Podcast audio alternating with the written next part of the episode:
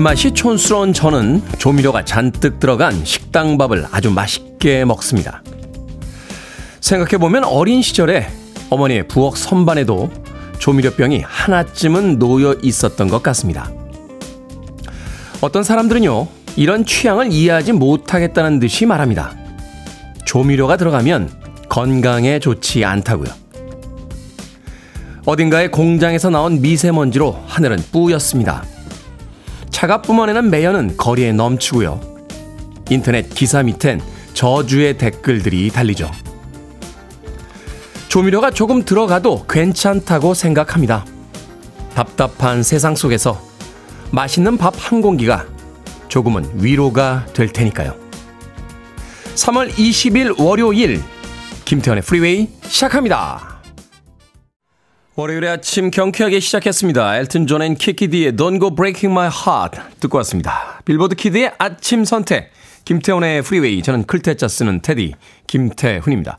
자 이희숙님 안녕하세요. 장동숙님 좋은 아침입니다. 테디 주말에 꽃 구경도 했고 충전했으니까 오늘 하루도 열심히 살아보겠습니다. 라고 하셨습니다. 주말에 꽃 구경하셨다는 거 보니까 남쪽에 살고 계신 분이 아닌가 하는 생각이 드는군요. 장동숙님 부산에는 뭐 벚꽃이 피기 시작했다 하는 뉴스도 주말 뉴스에서 봤습니다.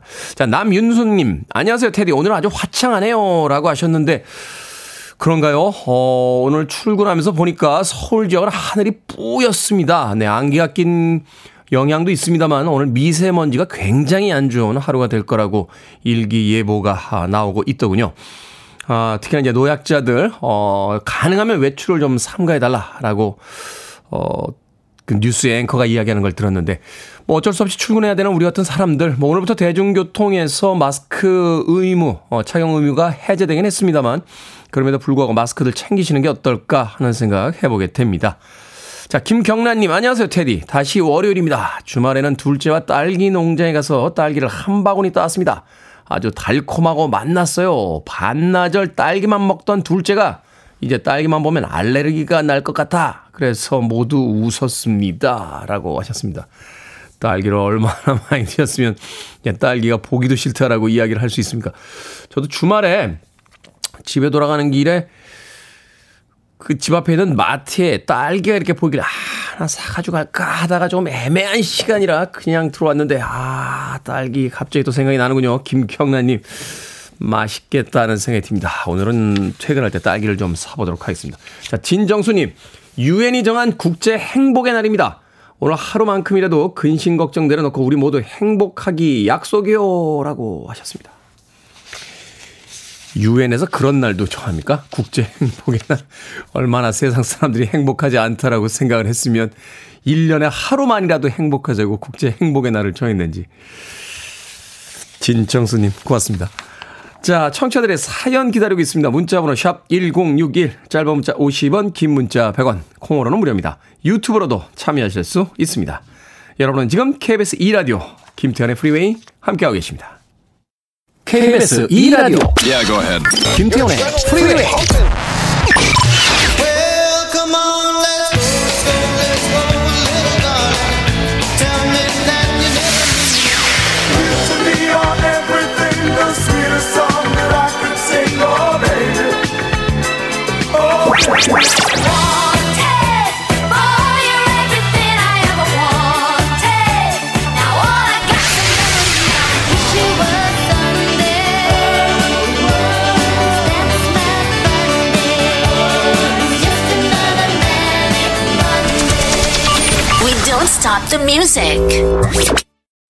목소리가 굉장히 특이하죠. 1970년대 어, 후반에 등장했던 영국 디스코 아티스트입니다. 티나 찰스의 I Love to Love 듣고 왔습니다.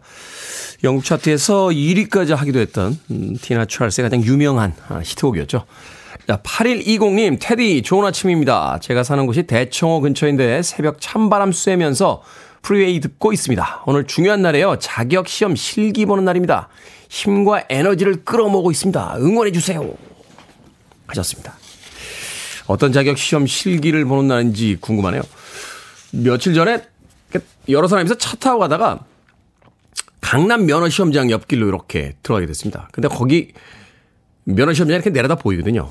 어, 그걸 보면서 또 옛날 생각이 져져가지고, 야, 내가 여기서 면허 땄잖아. 그때는 오토매틱이 없었어. 그땐 스틱으로, 야, 진짜 내 그때 막 그 흥분해서, 예, 저의 그 첫 자격증을 따던 날에 대한 열변을 토했는데, 예, 곧 알게 됐습니다. 아무도 안 듣고 있더군요. 예. 자꾸 옛날 얘기하게 되는 게, 아, 나이 먹나 하는 생각이 드는 요즘입니다. 아, 그런 이야기 하면은 옆에 좀 얘기 좀 해주세요. 어. 자꾸 옛날 얘기 한다고. 어.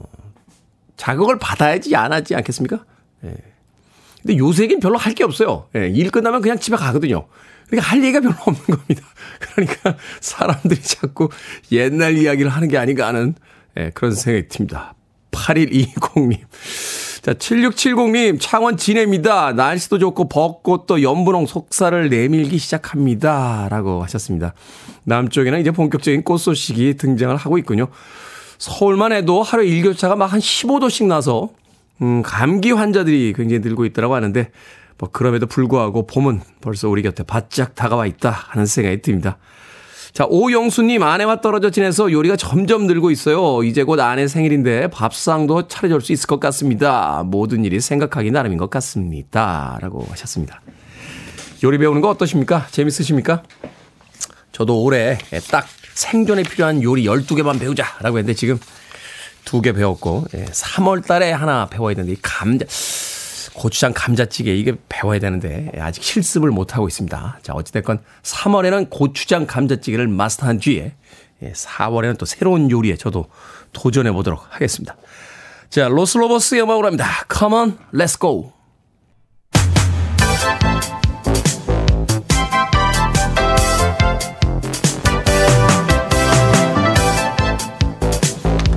이 시간 뉴스를 깔끔하게 정리해 드립니다. 뉴스 브리핑 캔디 전예현 시사평론가와 함께합니다. 안녕하세요. 안녕하세요. 캔디 전예현입니다. 자, 청취자 이용 이 용욱님께서 평론가님 소개할 때 왜 캔디라고 하나요? 호인가요? 라고 물어보셨는데 설마 호가 캔디일 리는 없고요. 네, 외로워도 슬퍼도 절대 울지 않고 어, 뉴스를 저희에게 전해 주시겠다라고 해서 청취자분들께서 붙여주신 별명입니다. 예, 이 용욱님 궁금증이 좀 풀리셨는지 모르겠습니다. 자, 지난주에 있었던 한일 정상회담에 대해서 평가가 엇갈리고 있습니다. 이런 가운데 천주교 정의구현 사재단 대통령 퇴진 촉구 미사를 가졌네요. 그렇습니다. 윤석열 대통령의 방일 그리고 한일 정상회담 결과를 놓고요. 주말에도 여야가 충돌하는 모습이었습니다. 일단 여권 청와대와 국민의힘에서는 한일 관계가 정상 복원됐다, 성과가 많다라고 호평을 하고 있지만 민주당을 비롯한 야당은 기시다 총리와 폭탄 좀 알아하신 게 외교 성과인가 이렇게 아주 날카롭게 비판을 하고 있는데요. 어제 여권에서는 청와대와 여당의 주요 관계자들이 만난 고위 당정 협의가 열렸습니다. 국민의힘 김기현 대표의 발언만 봐도 지금 여당에서는 한일 정상회담의 성과를 홍보하는 데 굉장히 주력한 것으로 보이는데요. 반도체 관련 일본 수출 규제 조치가 4년 만에 해제된 것이라던가 한일 군사정보보호협정 지소미아의 정상화를 이뤘다는 것이 여권의 입장입니다. 하지만 민주당에서는 오히려 한 보따리 내주고 받은 것이 없다라고 비판을 하고 있는데요. 예를 들면 군사협력, 강제징용, 제3자 변제, WTO 제소 취하 등은 오히려 일본이 원한 것만 내준 것이다라는 비판을 하고 있습니다.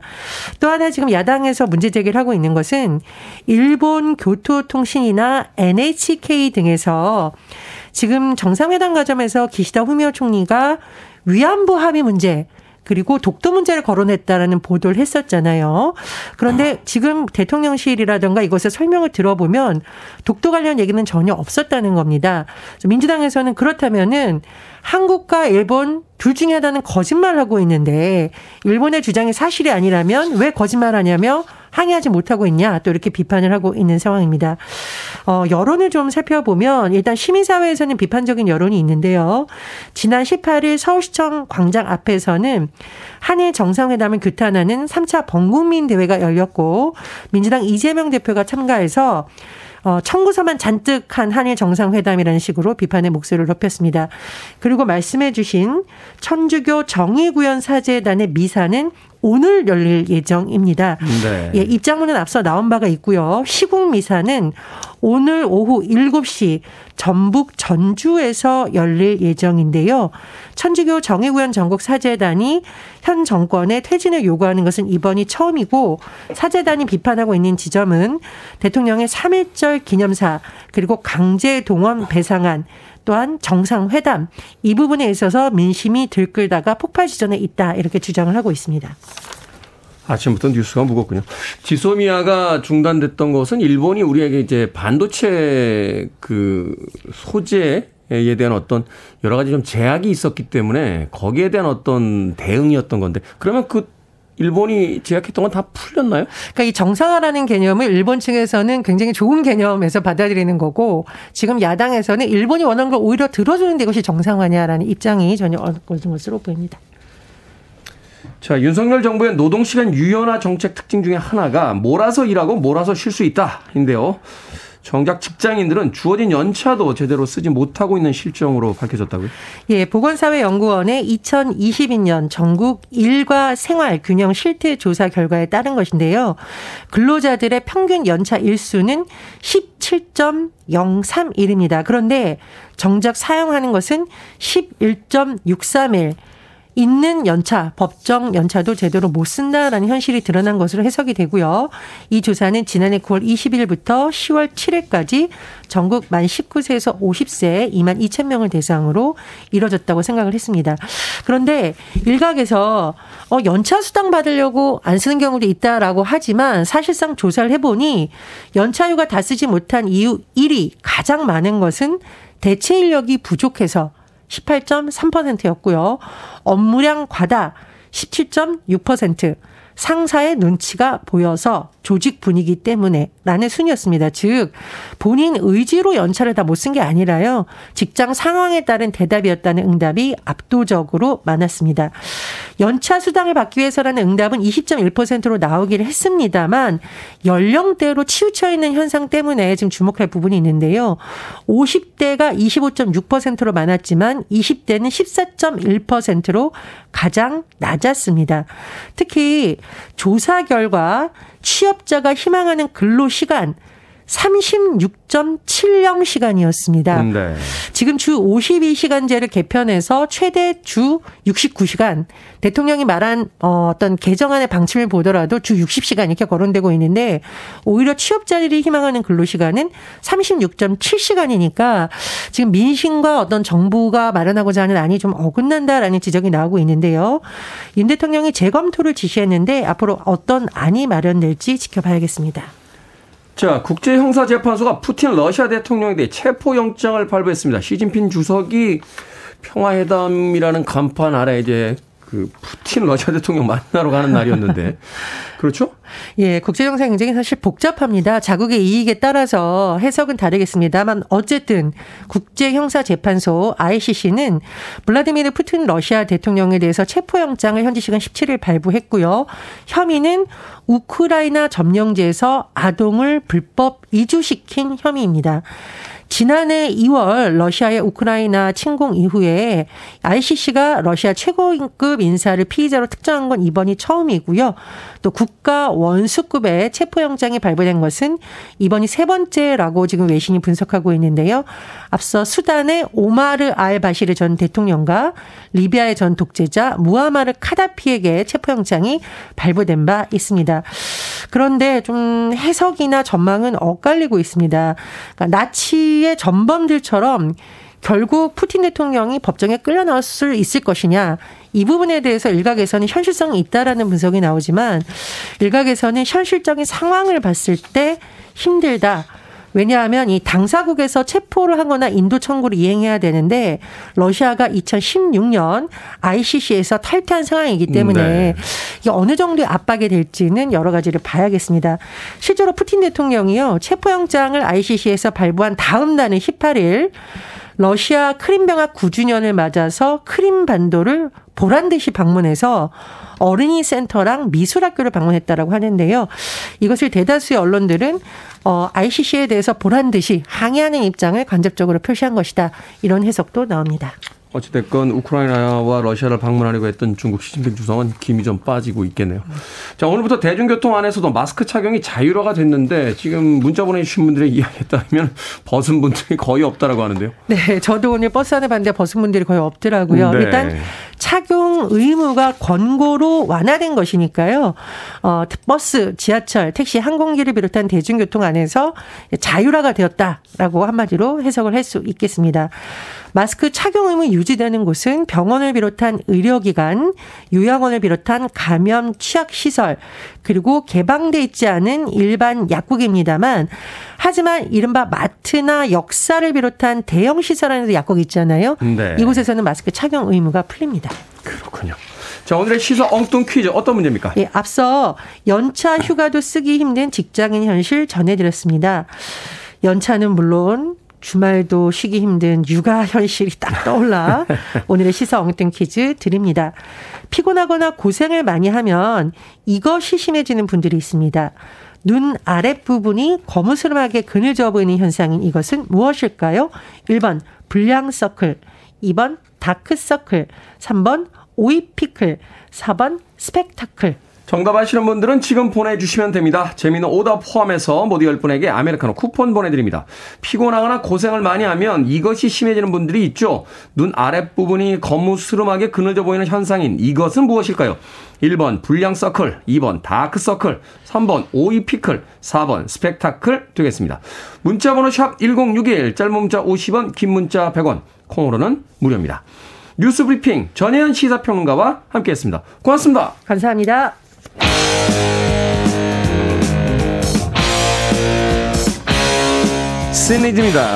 Are back in town.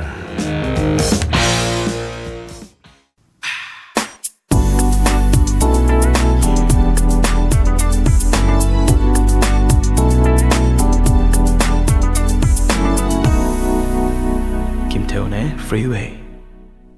미국의 R&B 소울 가족 그룹인 드바지의 핵심이죠. 엘 드바지의 Someone 듣고 왔습니다. 자, 오늘의 시사 엉뚱 퀴즈. 피곤해서 눈 아랫부분이 그늘져 보이는 현상. 이것을 무엇이라고 할까요? 정답은 2번 다크서클이었습니다. 다크서클. 8033님, 다크서클입니다. 아이들 키우다 다크서클이 진짜 턱 밑까지 내려왔어요. 내 얼굴, 내 청춘 돌려줘. 라고 하셨는데. 다크서클이 턱 밑까지 내려오면 그냥 얼굴이 까마, 까매진 건가요? 2112님, miracle. 시사 엉뚱 퀴즈 보기가 갈수록 재밌어집니다. 정답은 다크서클이라고. 재밌는 miracle이라는 엉뚱한 정답과 또 정답인 다크서클까지 보내주셨습니다. 1220님, 애 키는 언제 클 이라고 하셨는데, 그렇죠. 아이들 성장기 때 키 안 크면 이 부모님들이 굉장히 걱정이 많으시더라고요. 괜히 자신의 그 작은 키 때문에 아이들도 안 큰 게 아닌가라고 하는데 클 때 되면 또 다 크겠죠. 그리고 그 전 세계에서요. 북한 빼놓고는 언제나 자녀 세대가 부모 세대들보다는 키가 더 커졌답니다. 네, 그러니까 국제적 통계를 믿어보자고요. 네, 1206님. 자, 방금 소개해드린 분들 포함해서 모두 10분에게 아메리카노 쿠폰 보내드리겠습니다. 당첨자 명단 방송이 끝난 후에 김태훈의 프리웨이 홈페이지에서 확인할 수 있습니다. 그리고 콩으로 당첨이 되신 분들 어, 방송 중에 이름과 아이디 문자로 알려주셔야 저희들이 모바일 쿠폰 보내드립니다. 어, 퀴즈뿐만이 아니라 아, 제가 드리는 상품까지 당첨되신 분들 콩으로 들어오셔서 당첨되시는 분들이 굉장히 많으신데요. 왜 당첨됐는데 상품 안 보내줍니까? 라고 또 이후에 문자 보내시는 분들도 굉장히 많습니다. 문자로 꼭 보내주셔야 저희들이 모바일 쿠폰 보내드릴 수 있습니다. 문자 번호는 샵 1061, 짧은 문자는 50원, 긴 문자는 100원입니다. 자, 이덕래님께서요, 테디 오늘 날씨 추울까요? 옷 입기가 애매하네요. 뭘 입을지 고민되는 아침입니다. 라고 하셨는데, 저 역시 똑같이 고민이 됩니다. 오늘 아침에 올 때는 가벼운 패딩 하나 걸치고 왔습니다. 아, 근데 낮 되면 또 덥더라고요. 당분간은 이 일교차 감수하면서 옷을 입어야 되지 않나 하는 생각 해보게 됩니다. 자, 7128님의 신청곡으로 합니다. 뱅글스, Manic Monday.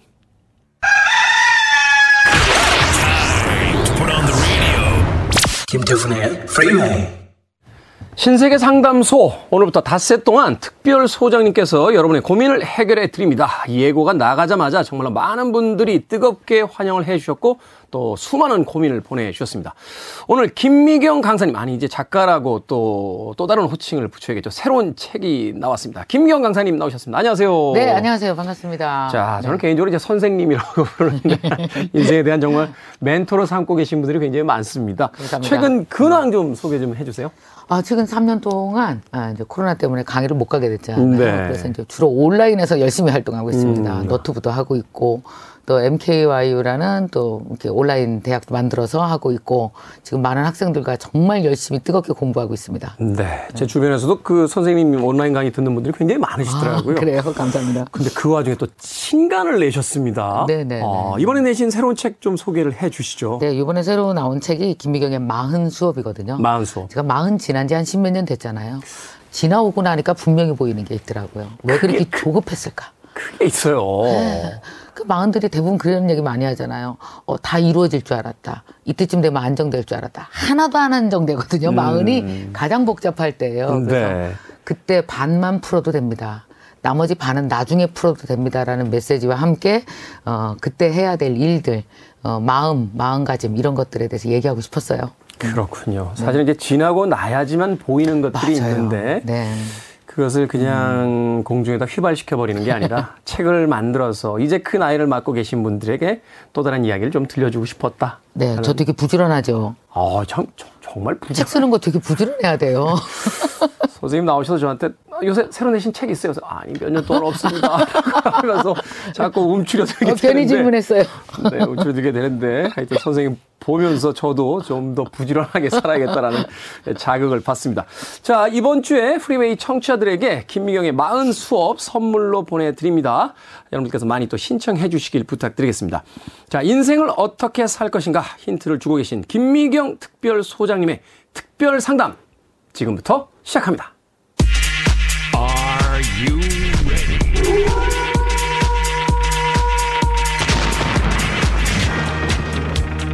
김미경의 마흔 수업의 저자 김미경 강사의 따뜻한 상담이 펼쳐집니다. 결정을 해드릴게 신세계 상담소. Barbara Streisand. 올리비님 여권이 만료돼 갱신해야 되는데요. 딱히 여행 갈 계획이 없거든요. 그래도 미리 만들어 놓을까요? 아니면 나중에 갈 일이 있을 때 만들까요? 미리 만들어 놓으시기 바랍니다. 원래 여행은 즉흥적이야 더 재밌습니다. 강경님께서 사연 주셨습니다. 학교가 멀다는 핑계로 아들이 자꾸 안 들어옵니다. 차라리 기숙사는 내쫓을까요? 아니면 신경 쓰지 말까요? 아, 기숙사로 어, 내쫓으시기 바랍니다. 이건 내쫓는 게 아니고 아이에게 엄마를 떨어져서 살 수 있는 공간을 주는 게 되게 중요합니다. 데리고 있으려고 하지 마시고 내보내십시오. 자, 아들은 기숙사로 내쫓겼습니다. 자, 4029님, 오랜만에 동창 모임이 있는데요. 어떤 옷을 입을지 고민입니다. 저에게 잘 어울리지만 old한 옷을 입을까요? 아니면 어색해도 trendy한 새 옷을 사 입을까요? 어허, 이거 좀 고민스러운데요. 아, trendy한 새 옷을 입으십시오. 어차피 동창회는 하루 기분입니다. 그날 기분 좋아야 되거든요. 그러니까 오래된 거 끌어오지 마시고 하루 기분 좋게 trendy한 옷 입고 새 기분 내시기 바랍니다. 그렇군요. old한 옷 입고 나가시면 걔는 옛날 그 옷 입고 나왔더라 라는 소리 듣습니다. 트렌디한 새 옷 입으십시오. 자, 방금 소개해드린 세 분에게 선물도 보내드립니다. 콩으로 뽑힌 분들 방송 중에 이름과 아이디 문자로 알려주세요. 특별소장 김미경 강사의 상담은 내일도 계속됩니다. 강사님, 감사합니다. 네, 감사합니다.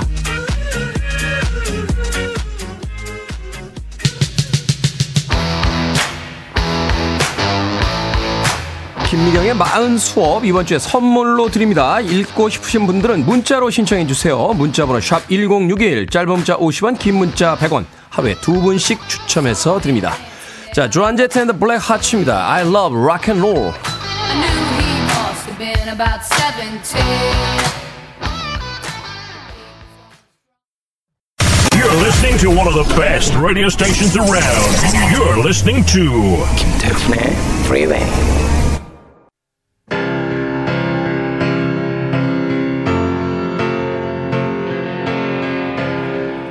Billboard Kid의 아침 선택 KBS 2라디오 김태훈의 Freeway 함께하고 계십니다. 1부 끝곡은 김재현님께서 신청하셨어요. 오아시스의 Don't Look Back in Anger 듣습니다. 저는 잠시 후 2부에서 뵙겠습니다.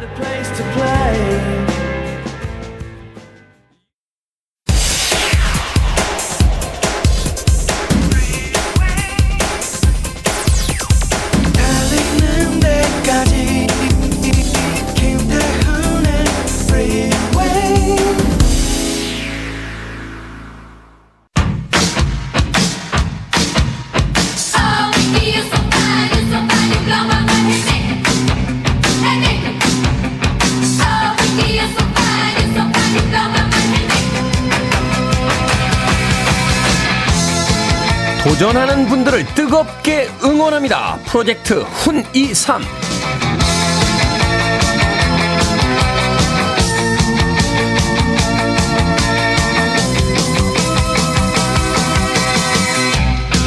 (9213님께서요) 작은 사무실에 (20년) 가까이 출근하고 있는 워킹맘입니다 이제 제과 제빵 강사로 활동하고자 합니다 작은 중학교지만 방과 후에 수업도 하게 됐습니다 많이 걱정되기도 하고 기다려지기도 하는데요. 테디의 힘찬 목소리로 응원해주세요. 라고 사연을 보내주셨습니다.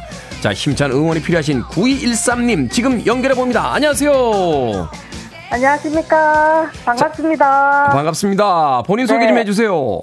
저는 경북 김천에 사는 48세 곽명화입니다. 경북 김천에 살고 계시다. 어떤 일을 하셨었는데 제과 제빵 강사로 지금 변신을 준비 중이신 겁니까?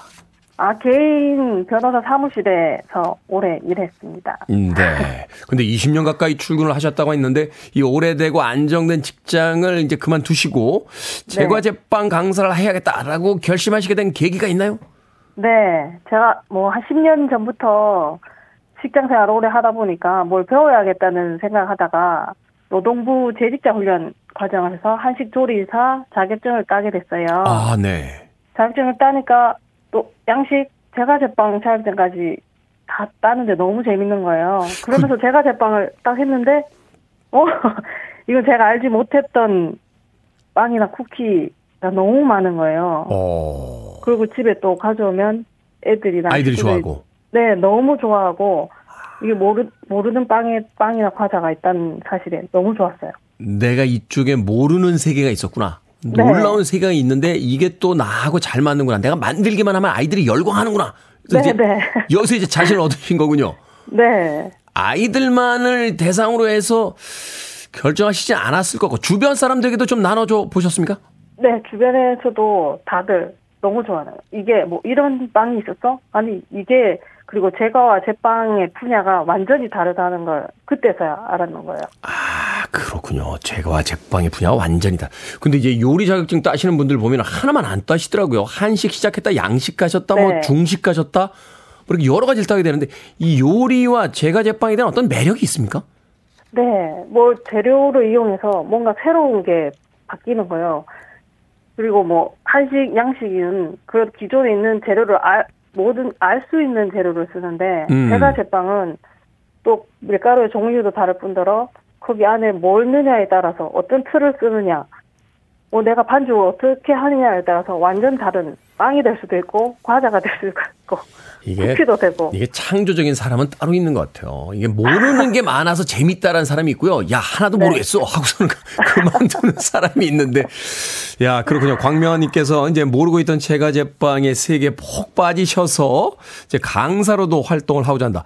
작은 중학교의 방과 후 수업이라는 게 뭡니까?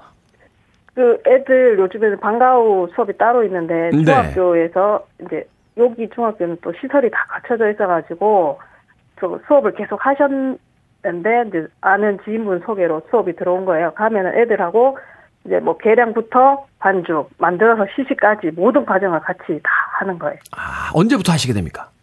이제 오늘 오후부터 시작합니다. 와우. 오늘 오후부터 완전히 또 인생의 또 새로운 또 이 출발이 시작이 되는 거네요. 네, 그래서 지금 많이 긴장되고 떨립니다. 이야, 저와의 전화 연결, 오늘 방송 출연이 좀 좋은 출발에, 예, 네, 너무 감사합니다. 첫걸음이었으면 하는 생각 가져봅니다. 네. 자, 하시면서 힘드신 점이 있다면? 아, 힘든 건 자격증은 여기서 이제 땄는데, 제가, 뭐, 제과 제빵 종류가 워낙 많다 보니까, 다른 종류를 더 배우고 싶은 거예요. 음. 배우려고 하면, 서울 을 가거나 타 지역으로 이동을 해야 되는데, 아, 경북 김천에 살고 계시다 보니까. 네, 그리고 주말을 또 이용해야 되니까, 너무 한정적인 거예요. 서울을 가면, 차, 타고 가면 길도 모르고, 음. 그나마 대중교통을 이용할 수 있는 건 너무나 행운인 거예요. 그렇군요. 네, 그게 야. 제일 힘든데, 아, 그래도 너무 가서 배우는 자체가 너무 행복이고, 배울 수 있는 기회가 온다면 너무 좋은 거예요. 광명아님께서 이제 자격증을 따셨으니까 어느 정도 경례에 붙으시면 경북 김천에도 한번 만들어 보시는 건 어때요? 그러고 싶습니다. 앞으로 뭐, 제가 지금도 계속 배우고 있는데, 그걸 좀 배우고, 제, 제 걸로 완전히 습득한 이후에는 어른도 찾아오고, 애들도 찾아올 수 있는 클래스를 하고 싶은 게 제 목표입니다. 네. 자, 마지막으로 요거 하나만 질문 드리겠습니다. 저는 단 네. 걸 별로 안 좋아하거든요. 네. 아, 저 같은 사람이 좋아할 만한 빵이 있습니까? 과일 타르트는 어떻게 했습니까? 과일, 과일 타, 타, 타르트요? 과일 타르트. 아, 에그 타르트가 아닌 과일 타르트. 어. 상큼함과 네 밑에 과자의 바삭함이 음, 어울릴 것 같은데요. 알겠습니다. 포르투갈식입니까? 아니면 홍콩식입니까? 아 그거 그는 에그 타르트 말씀하시나요? 빵이, 빵을 뭘 위에, 쓰는지. 위에 과일이 얹어져 있는 건데 진짜 네. 상큼하고 각 각 그 과일에 따라서 각양각색의 맛이 달라져가지고 너무 괜찮으실 거예요. 알겠습니다. 계절마다 계절 과일을 얹어서 한번 맛있게 네. 먹을 수 있는 어, 과일 타르트 찾아보도록 하겠습니다. 자, 오늘 수업도 잘 하시고요. 아무쪼록 그 빛나는 새 출발에 저희들이 좀 도움이 됐으면 하는 마음으로 제가 10만 원 상당의 백화점 상품권도 보내드릴게요. 네, 감사합니다. 네, 오늘 연결 고맙습니다. 네, 너무 감사합니다.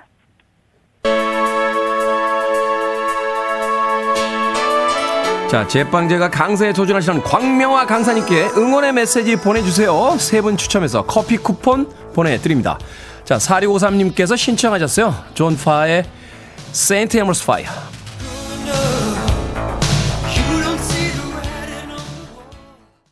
존 파의 St. Elmo's Fire 4653님의 신청곡으로 듣고 왔습니다. 자, 김태훈의 Freeway 공사 창립 50주년 이벤트 프로젝트 훈이3. 오늘부터는 새로운 도전 또 새 출발을 앞둔 분들을 만나봅니다. 오늘은 제빵 제과 강사에 도전하시는 광명아 씨 만나보고 왔습니다. 7462님, 저랑 동갑이신데요. 제 일같이 너무 기쁩니다. 아주 잘하실 것 같아요. 라고 하셨고요. 박규선님, 목소리에 행복이 묻어 있으셔서 듣는 동안 기분이 좋았습니다. 새 출발 응원합니다. 화이팅! 자, 3617님께서는 깍! 사연이 제 이야기인 줄 알았어요. 저도 같은 마음으로 자격증 취득하면서 시작해서 벌써 경력 7년차 됐습니다. 저도 4월이면 자격증반을 가르치, 에, 가르치게 되어서 떨리면서 기대가 되네요. 당신의 꿈을 격하게 응원합니다. 라고 또 응원의 문자 보내주셨습니다. 이 세 분에게 제가 커피 쿠폰 보내드릴게요. 자, 프로젝트 훈이삼 새로운 도전 새 출발을 앞둔 분들 응원이 필요한 분들 모두 신청해 주시면 됩니다. 다 같이 응원해 드리고 10만 원 상당의 백화점 상품권도 보내 드리겠습니다. 자, 응원해 주고 싶은 지인들 추천해 주셔도 됩니다. 문자 번호 샵 1061 짧은 문자 50원 긴 문자 100원 홈페이지나 인스타로도 신청하실 수 있습니다. I want it. I need it. I'm desperate for it. Okay, let's do it. 김태훈의 Freeway. 윌슨 필립스의 Hold On 듣고 왔습니다. 0580님, 테디 9시 비행기 타려고 공항 왔습니다. 딸이랑 여행을 가는데 테디 목소리 듣고 출발할 수 있어 좋네요. 시차로 여행 중엔 생방은 못 들어요. 다음 주에 만나요. 라고 하셨습니다. 시차로 여행 중엔 생방은 못 들어요. 라는 이야기는 해외로 간다. 이런 뜻이죠. 아, 은근히 약 올리시면서 가고 계신데요. 0580님, 어디 가시는지 모르겠습니다만, 딸과 함께 즐거운 여행 꼭 다녀오시길 바라겠습니다. 제가 쿠키와 커피 모바일 쿠폰 보내드릴게요. 한국에 다시 돌아오시면 따님과 함께 맛있게 나누시길 바라겠습니다. 음, 5644님께서, 테디, 저 주말에 입원했습니다. 갑자기 몸에 이상이 생길 수 있는 겁니까? 지난 주말 중요한 약속이 두 개나 있었는데 다 취소하고 3일째 아침을 병원에서 맞고 있습니다. 테디의 응원이 간절합니다. 멋진, 멋진 목소리로 응원해주세요. 제발. 5644님. 사연과 함께 사진 보내주셨는데, 아, 환자복 입고 링거를 맞고 계십니다. 얼른 쾌차하십시오. 어, 살다 보면, 음, 그렇게 가끔, 갑자기 아플 때가 있어요. 어, 아마도 그 시간을 통해서 우리 삶의 그 소소한 어떤 행복에 대한 감각을 다시 한번 깨우치게 되는 게 아닌가 하는 생각을 하게 되는데, 5644님 힘내시고요. 얼른 퇴원하시길 바라겠습니다. 아메리카노 모바일 쿠폰 한 장 보내드릴게요. 어, 퇴원하시는 그날 나오셔서 커피 한 잔 하시면서, 아, 이 맛이야. 라고 그 하루의 평화 한 번쯤 다시 맛보시길 바라겠습니다. 자, 6102님. 오늘 사장님 앞에서 실적 발표가 있는 날입니다. 편도가 많이 부어 목소리가 잘 안 나와요. 차가운 아이스크림을 먹으면 좋다고 해서 먹고 있는데 이도 시리고 골도 띵합니다. 정말 먹고 살기 힘든 한 주가 예상되지만 테디 목소리 들으며 힘내봅니다. 저도 가끔 목 잠길 때 있는데요. 뭐 이런저런 방법 다 써봐야 글쎄요. 그렇게 뭐 크게 도움이 되는 것 같지는 않습니다. 차가운 아이스크림 너무 드시다가 목소리는 안 돌아오는데 배탈 나면 발표 중간에 화장실 갈 수도 없고 더 큰일 납니다. 아이스크림 자제하시길 바라겠습니다. 어쩔 수 없어요. 어, 목소리 부었을 때 그걸 오히려 더 의식하면 예, 주변 사람들이 더 어색하게 봅니다. 예. 저도 가끔 이렇게 중요한 행사, 뭐, 방송 중계, 이런 거 사회 볼 때 있는데, 긴장해서 하다 보면 이렇게 실수할 때 있어요. 어, 근데 중요한 건 실수는 누구나 합니다. 아, 누구나 실수를 하고 또 어색한 순간을 맞게 되는데, 중요한 건 자기가 당황하지 않으면 돼요. 예. 얼마 전에도 그 아카데미 시상식 중계하는데 95회를 93회라고 잘못 생방에서 이야기해가지고, 네, 93회 제 아카데미, 아, 95회죠. 95회 아카데미 시상식, 예, 생중계 중입니다. 라고 했는데, 다른 사람들은 화들짝 놀라는 척 하다가 제가 뻔뻔스럽게, 아무 일도 아닙니다. 하고 슥 넘어가니까, 아무 일도 아니군. 하면서 같이 슥 넘어갔습니다. 실수는 할 수밖에 없고, 긴장은 언제나 합니다만, 실수나 긴장을 한 뒤에, 예, 별거 아니야. 라고 툭 털고 넘어가시면 별거 아닌 게 됩니다. 뭐 목이 부어서 그런 거 어떡 하겠습니까? 열심히 일하다 보니 목이 부었습니다. 사장님, 제 목소리 좀 참아 주십시오. 하시면서 실적 발표 잘 하시길 바라겠습니다. 자, 힘내라고 뭐 보내드릴까요? 예. 비타민 음료 보내드릴게요. 6102님, 음, 발표 잘 하시고 음료 한 잔 맛있게 드시길 바라겠습니다. 자, 리얼띵의 음악으로 갑니다. You to me are everything.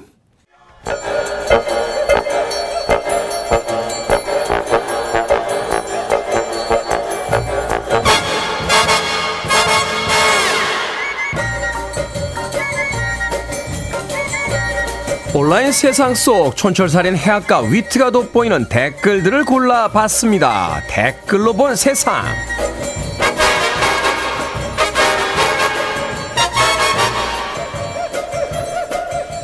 첫 번째 댓글로 본 세상. 실내 마스크 착용 의무가 해제되고 첫 학기가 시작됐지만 대부분의 학생들이요 여전히 교실에서 마스크를 착용하고 있다고 합니다.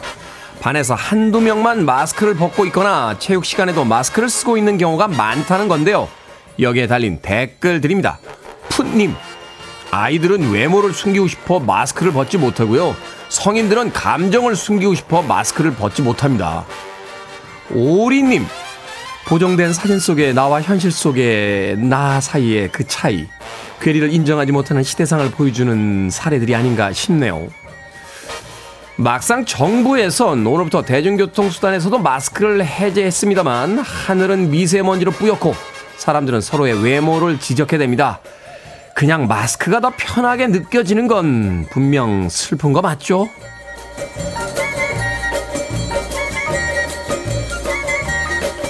두 번째 댓글로 본 세상 한국을 방문한 일본 유명 아이돌 그룹 멤버가 아이 서울 유 조형물 앞에서 인터뷰를 진행했습니다.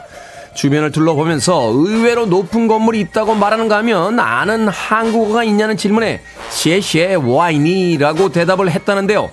한국의 수도는 바쿠고 화폐 단위는 베리라고 말했다고 합니다.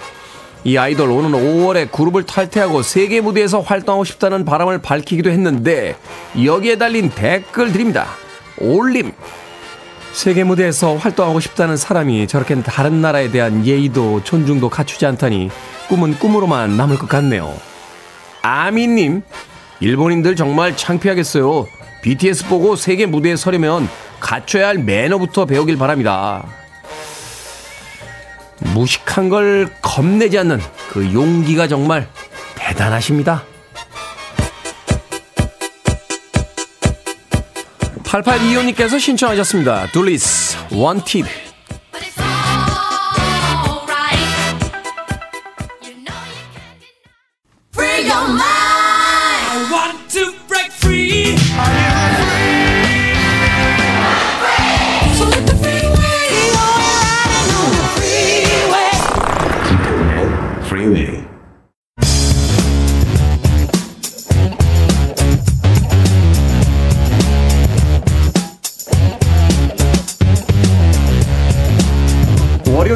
과학 같은 소리 안에 어디에나 있는 과학 이야기 들어봅니다. 과학 커뮤니케이터 궤도 씨 나오셨습니다. 안녕하세요. 안녕하세요, 궤도입니다. 자, 오늘 지난주까지는 마스크 벗고 오셨다가 오늘 감기 심하게 걸리셨다고. 네. 네, 아, 이게 또 인생이란 알 수 없습니다. 아니, 계절 감기 걸렸다고 또뭐 인생까지 거기다가. 아, 잘 버텼었는데. 네.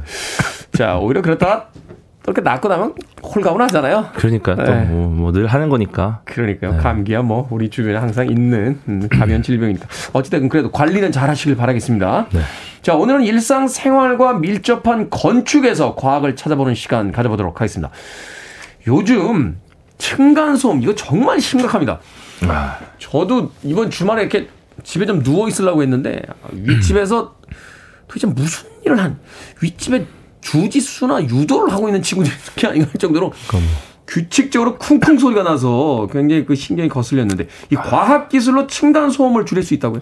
그렇죠. 막 상상의 나래를 펼치게 되죠. 뭐 위에서 도대체 무슨 일을 하는 건가. 그러니까 예, 이게 일단 소리는 매질의 진동으로 전달이 되지 않습니까? 네. 예, 그래서 건물 벽이 이제 이런 진동을 충분히 흡수를 하지 못하는 상황이면은 층간 소음이 그대로 다음 층에 전달이 되니까 음. 예, 그뭐 소음이 느낄 수밖에 없다. 그러니까 벽이 좀 흡수를 해줘야 되는데 네. 이게 뭐 바닥 재질이 딱딱하면은 또 진동 흡수가 잘 안 되고 그렇죠. 특히나 이제 아파트 같은 경우에 구조가 기둥이 없어요. 그 얘기를 하시더라고요. 네네네. 어, 어. 그러니까 이제 벽이 천장을 그대로 받친 형- 형식이다 보니까 이걸 이제 벽식 구조라고 하는데 이게 위에서 쿵쿵거리면 그게 벽을 타고 내려온다며 그쵸, 그쵸. 소리가. 네. 아. 뭔가 기둥이 있어주면은 좀 뭔가 또 여러 가지 뭐 방식을 쓸 수가 있을 텐데 네. 벽식 구조다 보니까 어 이게 그대로 이제 소리가 반사되는 판이 다른 구조에서 굉장히 약, 약, 약 한 겁니다. 음. 네, 되게 판이 많은 거죠 일종의. 그- 그러다 보니까 이제 소음에 취약하고 근데 이제 아파트는 다 벽식 구조를 쓰는 게 일단 시공 비용이 저렴하고 빨리 금- 만든다며. 네, 공사 금방 끝나요. 네. 이 건축하시는 분들한테 물어봤더니 오히려 옛날 기술이 없던 시절에 옛날 아파트가 층간 소음이 덜 할 수도 있다. 그렇죠, 그렇죠. 오히려 오히려. 이게 저 말하자면 천장하고 벽이 이렇게 약간 분리 형태로 돼 있기 때문에 그래도 두껍기도 하고 더. 어. 왜냐면 그때는 더 튼튼하게 하려고 막 더 두껍게 해- 할 수밖에 없었으니까. 음, 네. 근데 이제 이 반, 판이 많은 게 좀 커요. 그래서 바닥면 구성하는 게 이제 시멘트 몰탈이라고 네. 시멘트 강도 높이려고 시멘트에 모래를 첨가해서 물이랑 섞어서 사용하는 거거든요.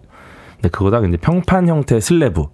요 슬래브 사이에 진동을 완화하는 소재를 좀 보충해 주면서 음. 소음을 완화시키고 이제 요 두께를 조금 더 더 좀 임팩트 갖고 하는 건데 근데 여기에 사용하기 좋은 소재들이 좀 많이 발견이 되고 있습니다 요새는 아 최근에 네 그래서 뭐 친환경 플라스틱인데 발포 폴리프로필렌이라고 EPP라는 게 있는데 네. 이게 이제 복원력도 좋, 좋다 보니까 충전재로서 이제 교체할 필요가 없어요 충전재를 음, 음. 네, 그리고 이제 무독성이고 재활용도 100% 가능한 친환경 소재다. 그리고 이제 강도도 높고 이제 가볍다 보니까 요 플라스틱 소재를 요 사이에 껴가지고 꽤, 꽤, 꽤 괜찮은 효과를 보고 있다. 음. 네. 그러니까 이제 벽 사이에다가 이제 소리와 충격을 이제 완화시켜주는 그 신소재를 집어 넣음으로써 그렇죠, 그렇죠. 층간소 이게 사실 층간소음 문제 이게 굉장히 심각한 문제거든요. 맞아요, 맞아요. 뭐 이것 때문에 칼부림도 나니까. 그러니까 사회적으로 이게 굉장히 큰 사건들이 음. 많이 있었잖아요. 네. 그러니까 자, 이게 뭐 중간에 뭔가를 다른 방법이 있으면 좋은데 결국은 요 판과 판 사이를 어떻게 하는 것밖에 없으니까 음. 그것 때문에 이제 고민이 많죠. 자, 지금 새로운 어떤 그 음. 충전 소재에 대한 이야기 해주셨습니다. 그래도 결국은 이제 소재를 바꾸거나 뭐 두껍게 하거나 안에다 넣는 걸 다른 걸로 하거나 뭐 이런 거잖아요. 좀 더 좀 더 디지털 시대에 좀 과학적이고 획기적인 방법 뭐 이런 거 없습니까? 그러니까요. 원래는 이제 항상 그, 그 사이만 생각을 했었었는데 음, 좀 획기적인 방법으로 진동 자체를 주목하는 아이디어가 등장합니다. 진동 자체. 네, 그래서 뭐 발걸음 소리나 대부분의 층간 소음들이 대부분 저주파 영역의 진동이거든요. 음, 음. 네, 그래서 이제 연구팀에서는 이제 바닥 마감재랑 슬래브 사이 빈 공간에 센서를 부착해요. 센서. 네, 그래서 이거를 저주파 진동이 발생을 하면은 센서가 진동의 크기를 감지를 해가지고 이 자기력을 이용해서 유연 진동 저감 장치를 작동시킵니다. 모르겠는데 무슨 얘기. 그러니까 저감 장치가 있는데 네. 요 안에 유체 흐름이 있어요. 어, 어. 요 흐름을 조절을 해가지고 진동 주파수를 제어를 합니다. 이게 그 네. noiseless 스피커처럼 거의 그렇게 보시면 돼요. 네. 그 저쪽에서 파동을 체크한 다음에 그 파동에 복사를 해서 이제 반대파를 쏴가지고 이렇게 없애버리는 형태 이런 그쵸. 건가요? 그래서 어. 여기 이렇게 해서 아래층으로 전달되는 진동을 낮추는 걸 저감을 시키는 거죠. 아. 네. 그냥 가야 되는데 센서가 발동을 해서 아 요건 요렇게 해서 유체 흐름을 조절하면은 전달되는 게 최소화 되겠구나. 음. 요거를 이제 해가지고 요 장치를 이제 설치를 하면은 기존 저그 기존의 기술하고 좀 효과를 비슷하게 가정했을 때 비용은 5분의 1로 줄어들고 어. 소음은 최대 30%가 감소된다. 아, 네, 그래서 이게 뭐 기존 층간 층간 소음 저감 기술들이 있는데 그거 대비 한 3배 이상 효과를 얻을 수 있지 않냐 이렇게 음. 보고 있습니다 지금. 그렇군요. 아니 저도 사실은 이제 이 헤드폰이라고 하죠. 헤드 스피커 이렇게 집에서 음악을 주로 그걸로 듣는데 그 이제 noiseless 기능이 있거든요. 네, 확 줄어들죠. 그 버튼 딱 누르면 갑자기 주변 소리가 싹 사라지잖아요. 맞아요, 맞아요, 맞아요. 와, 그 이거 층간 저 그래서 사실은 그 주말에 낮잠 자는데 위에서 쿵쿵거려 가지고 어, 그 헤드폰 끼고 잤어요. 그러니까요. 헤드폰 끼고 이렇게 버튼 누르고 자면 어, 효과가 있죠, 효과가 있죠. 웬만한 어. 웬만한 소음은 다 사라지더라고요. 그래서 음. 그걸 아 이거 벽에다가 적용시켜 보면 괜찮겠는데 그런 그런 비슷한 거라고 보시면 될 것 같아요. 쓸 수 있다. 그러니까 원래 복수한다고 이제 위에서 쿵쿵하면 스피커 우퍼 스피커 위에 달아서 같이 복수하지 않습니까? 아유, 그래서 그래서는 안 되죠. 그러니까 복수에 쓰지 말고 네. 이거를 줄이는 형태로 쓰자. 네. 아, 이래서 안 됩니다. 복수는 글로리에서 우리 송혜교 씨가 다 해주셨잖아요. 우리는 우리는 우리는 법대로 해야죠. 복수하지 말고 네. 과학으로 이제 과학으로 해야 되고. 나가야 됩니다. 자, 오래전부터 건축에는 과학 기술이 존재를 했습니다. 어떤 과학 기술이 이 건축에 주로 사용이 많이 됐습니까? 뭐 사실 콘크리트가 엄청난 과학의 결정체죠. 네. 사실 지금도 사용하고 있지 않습니까? 콘크리트. 그 안도타다운가요? 그 결국 건축의 역사는 소재의 역사다. 뭐 이런 얘기를 하던데. 어, 그쵸, 그쵸. 예, 이게 뛰어 내구성이 워낙 뛰어나다 보니까 벌써 수천 년 동안 건축 재료를 활용하고 있는데 예. 네. 이거를 이제 뭐 고도의 건축술을 보유한 고대인들이 만들었다 이러는데 최초의 콘크리트를 누가 사용했는지에 대한 의견이 또 분분합니다. 최초의 콘크리트를 누가 썼는지. 예, 뭐 네. 일단 기원전 12,000년 전에 터키에서 했다. 어. 그다음에 또 이집트 사랑하시는 분 같은 경우는 고대 이집트에서 사용했다. 고대 이집트에서. 이런 말씀하실 수 있는데 음. 오늘날의 방식으로 콘크리트를 사용하기 시작한 거는 고대 로마인으로 알려져 있습니다. 고대 로마인. 네, 이게 오늘날의 방식이다. 그래서 아. 석회, 화산재, 바닷물을 섞어가지고 콘크리트에 혼합을 했고 이걸 건물 올때 활용을 했었다라고 음. 하는데 재밌는 거는 심지어 로마인들이 만든 콘크리트가 이제 방파제나 부두에도 쓰이는데 바닷물에 닿는 구조잖아요. 방파제나 뭐 부두면 음, 그렇죠.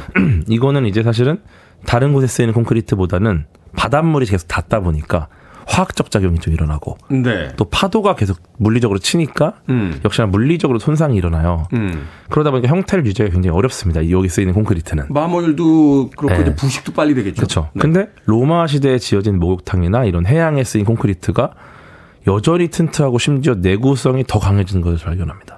로마 시대에 만들었으면 2000 최소한 2000년 이상 네, 됐다는 네, 건데 그게 아직도 튼튼하다고요? 그렇죠. 그거를 이제 과학자들이 올해 1월에 이거에 대한 연구 결과를 내놨는데 네. 아주 재밌는 연구 결과가 국제학술지 Science Advances에 게재가 됐습니다.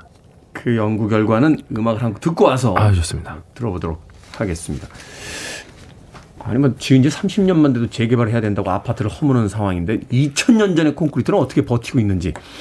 자, 사라 맥라클란의 Building 듣습니다. 사라 맥라클란의 Building 듣고 왔습니다. Billboard Kid의 아침 선택, KBS 2라디오, 김태훈의 Freeway, 과학 같은 소리 하네 과학 커뮤니케이터 궤도와 일상 속 과학 원리에 대해서 알아보고 있습니다. 자, 로마 시대에 2000년이 넘는 시간 동안 아, 지어져서 어, 지금까지도 버티고 있는 콘크리트 기술이 있다. 자, 이게 어떤 방식으로 지었기 때문에 지금까지 이렇게 건재한 겁니까? 일단 콘크리트 제조 원리 같은 경우가 석회와 물이 만나서 발열을 동반하면서 응결되는 수화 반응을 일으키면서 단단해지는 성질을 이용합니다. 네. 근데 여기 들어가는 재료에 이제 비밀이 좀 있는데 현대인들하고 다르게 로마인들은 석회, 화산재, 바닷물을 섞어서 반죽을 만들었고요. 화산재와 바닷물을 예. 섞었다고요? 그다음에 여기 그러니까 성분은 사실은 지금 뜯어보면 비슷하기는 해요. 음, 음. 근데 이제 지금은 조금 더 세분화돼 가지고 되게 그 성분 하나하나를 넣고 있는 거고 네. 이때는 섞었는데 여기 화산암 덩어리를 넣어서 콘크리트를 만들었는데 뛰어난 내구성의 비결이 여기 섞인 화산재. 화산재. 이제 포졸란이라고도 부르는데 지금 좀 더 넓은 범위로 불러요 포졸란을. 네. 근데 이 화산재 덕분이었을 거 추정한다 보고 있습니다. 그래서 원래는 콘크리트를 분석을 해봤더니 사이사이 이물질 같은 게 있는 거예요. 한 수 밀리미터 크기 아주 작은 흰색 덩어리가. 음. 그래서 어 로마 같은 경우는 굉장히 제조법이 뛰어난 국가였는데 도대체 이물질이 여기 어떻게 왜 들어갔을까? 네. 보통은 이런 걸 다 걸러냈을 겁니다 분명히. 그, 그렇죠. 네. 근데 알고 봤더니 이물질이 아니라 의도적으로 이게 만들어진 덩어리였다. 아, 일부러 섞어 넣은 거다. 그러니까 얘네들이 아마 이게 만들어질 거라고 예측했을 것 같기도 해요. 음. 왜냐면은 물하고 석회 쇠설암 속에 칼슘이 만나가지고 새로운 결정이 만들어진 건데 화학적으로. 네네네. 이게 예를 들어서 슈- 이게 균열이 일어나지 않을 땐 괜찮아요. 네. 근데 균열이 딱 일어나면은 이 균열에서 스스로 복구되면서 다시 만들어진 알갱인 거예요. 즉 콘크리트가 재생이 된다고요? 그렇죠. 즉 자가 치유 능력이 있는 거죠. 콘크리트가. 균열이 없을 때는 괜찮다가 균열이 생기면은 여기 있는 칼슘이랑 물이랑 연결되면서 이 흰색 덩어리가 생겼고 이거는 오랜 시간이 흘러도 손상이 발생하면은 석회쇠설암 덕분에 계속 자가 치유가 되더라. 이야, 마, 마모되고 깨지면 그, 그 안을 다시 채우고 다시 채우고 다시 채우. 네. 오히려 그래서 손상이 일어날 때마다 점점 다시 알, 알갱이가 만들어지니까 지금도 또 오히려 단단해졌다 더 이런 식의 효과를 보니까 야 역시 대단하구나. 네. 근데 요새도 이걸 이걸 건축할 때 사용하나요? 요새는 이제 자가 치유되는 소재는 뭐 굉장히 많은 개발하고 있죠. 심지어 이런 콘크리트뿐만 아니라 플라스틱 같은 경우도 부러지고 나면 다시 자가 치유되고 복원되고 음. 이런 까지 만들고 있으니까. 근데 원리는 거의 비슷해요. 근데 왜 뻑하면 다 부시고 다시 짓는다고? 아, 그거는 이제 단가가 안 나와가지고. 참네. 그러니까 이게 결국은 부서지면 거기서 무언가가 나와서 복구해서 음. 다시 새로운 화합물을 만들고 뭐 이런 형태가 자가치유에 많이 사용이 됩니다. 근데 6천년도 전에 알고 있었다. 네, 그 로마가 그때부터 알고 있었다. 음. 와, 대단하지 않나. 대단하네요. 네. 이야기 듣고 나니까. 자, 오늘 건축의 과학에 대해서 알아보고 있는데, 자, 그렇다면 과거의 건축물 중에 또 흥미로운 사례가 있다면 어떤 걸 예를 들어줄 수 있나요? 뭐 중국 같은 경우가 네. 만리 천천히. 죄송합니다. 천천히. 네. 만리장성 같은 경우가 이제 진시황 때부터 시작해서 진시황. 명나라까지 이어지지 않았습니까? 그렇죠. 근데 이제 안 무너지고 버티고 있어요. 안 무너지고 버티고 있는 것뿐만 아니라 요새, 요새도 관광객들로 미어 터지고. 그러니까요. 그리고 이게 왜 이렇게 튼튼할까 했는데 여기에 찹쌀이 굉장히 핵심적인 역할을 했다. 찹쌀? 예, 이게 고대 중국에서 특별한 접착제를 사용을 했는데 보통은 우리가 뭐 무기물들을 섞어서 건축을 하지 않습니까? 네. 근데 돌가루로 만든 기존 무기물에 유기물을 섞었어요. 아, 그게 찹쌀이에요? 네, 거기 찹쌀. 그러니까 유기물 플러스 무기물 플러스 유기물, 어 무기물 유기물 플러스 한 그 재료를 쓴 거죠. 네. 그래서 이제 석회석 가루에 물을 부어 생긴 탄산칼슘 여기다가 이제 찹쌀죽을 끓여가지고 찹쌀 죽을 끓여서. 네 여기서 이제 녹말의 일종인 아밀로펙틴이라는 걸 얻습니다. 네. 요거를 돌가루에 첨가해서 완성을 했는데 이게 너무 튼튼하다 보니까 1604년 명나라 때 규모 7.5 지진이 일어났는데도 아무 문제가 없었다. 그걸 왜 섞는 거예요, 찹쌀? 그걸 섞으니까 튼튼해진 거죠. 이게, 이게 강도를 더 세게 올리는 네. 거예요? 그러니까 접착제 대용으로 쓰는데 아. 우리가 생각하는 무기물 접착제가 아니라 진짜 이 녹말에서 가져온 녹말의 일종인 무 유기물 접착제를 썼더니 네. 굉장히 튼튼해서 근데 이런 걸 예전에 몰랐거든요. 근데 이제 분석을 하다 보니까 아 이런 식으로 했구나 해서 고대 건축물의 이제 원형을 복원하던가 음, 음. 다시 짓고 이런 게 이제 우리가 되게 잘하게 수월하게 됐죠. 이게 그러니까 과거에 기록을 남겨놓지 않으면 이제 우리가 모르고 있었는데 이제. 과학 기술이 발전하게 되면서 이제 분석 능력이 뛰어나지니까 과거의 건축물이라든지 이런 어떤 소재들을 가져가 가져다가 이제 현대 기술로 분석을 해보니까 이런 물질들이 지금 나오기. 시작했다. 그 당시랑 동일한 형태로 지을 수 있게 되는 정도 수준이 되는 거죠. 우리나라에는 이렇게 훌륭한 건축물 없습니까? 우리나라도 이제 수원 화성 같은 경우가 아, 수원 화성. 굉장히 튼튼하고 벌써 227년 정도 된 걸로 알고 있는데 네. 이게 부드러운 곡선의 형태가 이어지며 들쭉날쭉하게 지어졌다. 그렇죠. 굉장히 좀 유려하잖아요. 그 선이. 예. 이거를 봄의 버들잎 같은 모양이라고 표현을 하더라고요. 봄의 버들잎. 아, 바람에, 멋있어. 바람에 흩날리는 듯한. 네. 어. 봄의 버들잎. 그래서 중간에 뭐 방어 시설도 있고 기능도 굉장히 다양하거든요. 네. 이런 성곽이 수원화 성뿐이다라고 하더라고요. 아, 성곽이 되게 이렇게 그 균질하게 이렇게 균열하게 이렇게, 이렇게 음. 쭉 이어지는데 이렇게 마치 봄바람에 버들가지 이렇게 휘- 휘날리듯이 이렇게 이렇게, 이렇게 해진 거는 수원화 성뿐이다. 기능도 굉장히 다양하고. 어, 그 안에 뭐 이렇게 네, 네, 포를 네. 쏠수 있는 구멍도 있고 그쵸, 또 저, 방어도 수 하고 있는 문도 있고 뭐. 근데 이게 벽돌로 지어졌는데 보통 우리나라는 나무로 건물을 많이 지었습니다. 네. 예, 근데 벽돌로 짓는 저통이 주, 주류가 아니었는데 왜 벽돌로 지었을까? 근데 그 당시에 조선 실학자들이 그질 좋은 목재 구하기 어렵다 보니까 음. 어떻게 보면은 그 물과 불이 닿을 수 있다. 전쟁이 날 수 있으니까. 음. 그러면 이제 성곽은 벽돌집을 지어야 된다. 이렇게 추천을 해가지고. 그렇겠죠. 예, 그래서 이게 외국의 기술이긴 한데 이걸 고유 기술로 전환하는 데 성공한 굉장히 좋은 사례라고 하더라고요. 그렇군요. 생각해보면 우리나라 이제 뭐 많은 건축물들이 있습니다만 이제 목조 건축물의 시대가 있었고 또 그게 이제 많이 유실이 되고 또 전란을 많이 겪게 되니까 그래서 이제 이제 말하자면 이제 버틸 수 있는 그 벽돌이라든지 이런 소재 쪽으로 옮겨가게 된 건데 그 중에 하나 대표적인 것이 바로 이제 수원 화성이다. 이렇게 설명을 해 주셨습니다. 건축물에 관한 이야기가 더 많이 남아있긴 합니다만 오늘 그래도 씨의 목 상태를 생각했을 때 제일 재밌는 게 하나 있는데 아쉽네요. 네, 이쯤에서 보내드려야 될 것 같다는 생각이 듭니다. 그 이야기는 다음에 알겠습니다. 또 다른 이야기에서 예, 좀 언급을 해 주십시오. 자, 과학 같은 소리 안에 오늘은 건축에 숨어 있는 과학에 대해서 지금까지 과학 커뮤니케이터 궤도 씨와 이야기 나눠봤습니다. 고맙습니다. 감사합니다.